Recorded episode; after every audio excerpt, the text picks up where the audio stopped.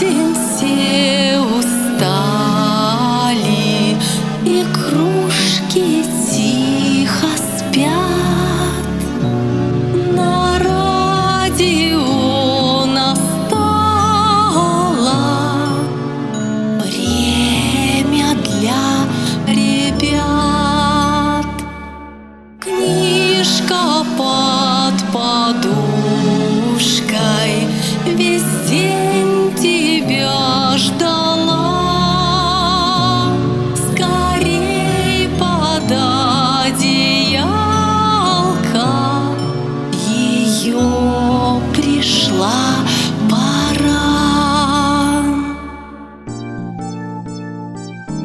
Добрый вечер, мои дорогие мальчики и девочки.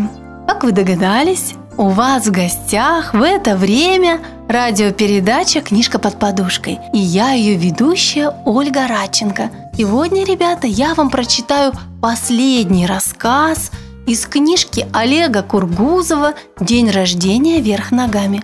Ну а если вам эта книжка понравилась и сегодняшний рассказ тоже пришелся по душе, то предлагаю прийти в библиотеку, взять книжку и почитать. Потому что не все рассказы я прочитала вам в передаче «Книжка под подушкой». Последний мой рассказ из этой книжки называется «Здравствуйте, лошадь». «Пап, где мои штаны?» – просил я папу. «Вот они», – ткнул папа пальцем на шкаф. Штаны болтались на дверце шкафа. «А где моя рубашка?» – спросил я. «Так вот она!» – показал папа под стол и добавил. «Когда ты научишься класть каждую вещь на свое место?» «А я не могу запомнить, где эти места, ведь вещей так много!» – вздохнул я. «Тогда давай тренировать память», – предложил папа. «Я знаю один замечательный способ. Чтобы запомнить место, где хранится каждая вещь, надо мысленно связать все эти места каким-то одним предметом или понятием». «Ага, как бусинки на ниточку», – догадался я. «Ну, вот-вот», – подтвердил папа, – «что-то вроде этого. И нашей ниточкой будет...» Так-так-так, нашей ниточкой будет... Папа выглянул в окно. А, вот точно, вот такая красивая лошадь, как та на улице. Я тоже выглянул в окно.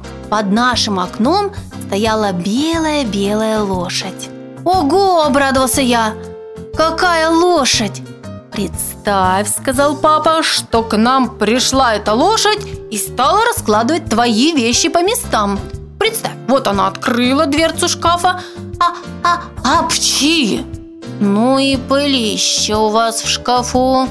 И беспорядок какой, сказала бы лошадь. Неужели не стыдно так жить? Мы с папой вдруг растерялись. А лошадь смотрела на нас своими карими глазами и улыбалась, показывая свои белые сахарные зубы. Она была белоснежной и тонконогой, как птица. «Ну, не теряйте понапрасну время!» – прикрикнула на нас лошадь. «Давайте-ка лучше пыль вытирать, а, общи и порядок наводить!» «Да-да-да, да-да, сейчас-сейчас!» – заспешил папа. «В одно мгновение, милая лошадь!» Мы с папой забегали по квартире, вытирая, подметая, убирая. Время от времени то я, то папа оглядывались на лошадь. Мы боялись, что вдруг она исчезнет так же неожиданно, как и появилась у нас в квартире. Но лошадь была здесь. Она никуда не исчезла. Она ходила за нами по пятам и даже помогала подметать пол своим длинным шелковистым хвостом.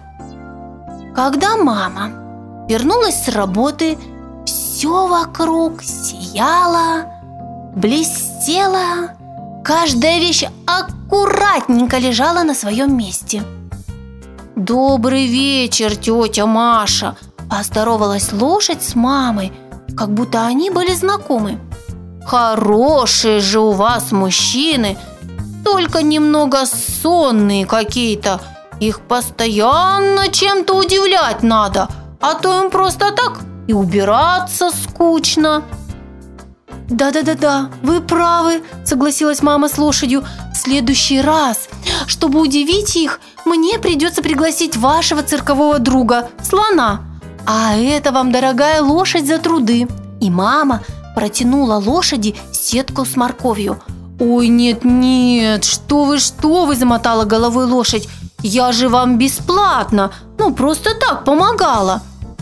Лошадь окинула нас строгим взглядом, улыбнулась своими сахарными белыми зубами и добавила «Ну, просто так, из любви к чистоте, и-го-го!»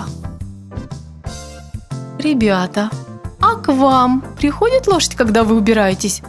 А мне почему-то нет. Но, возможно, она когда-нибудь и придет. Нужно только почаще убираться в своей комнате.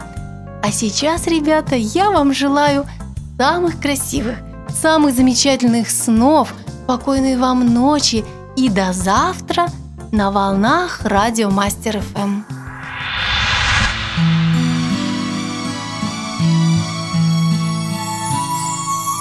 Что ж, тебе пора